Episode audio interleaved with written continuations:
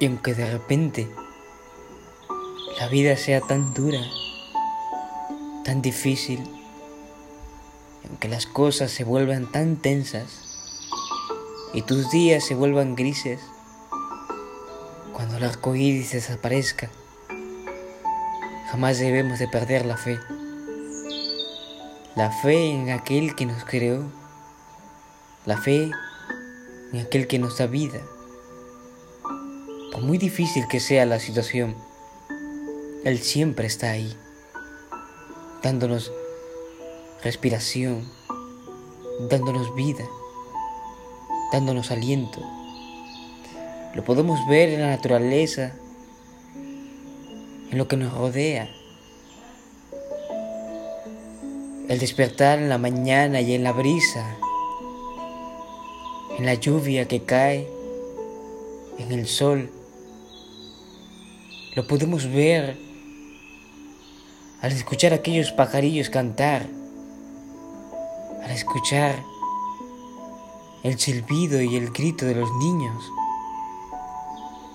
Porque sin darnos cuenta siempre ha estado ahí y su presencia siempre nos ha acompañado.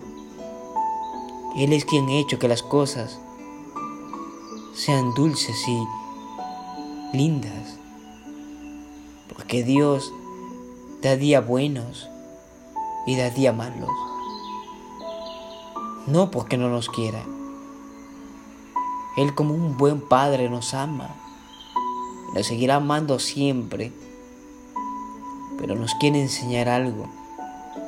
Porque detrás de una situación difícil hay un propósito.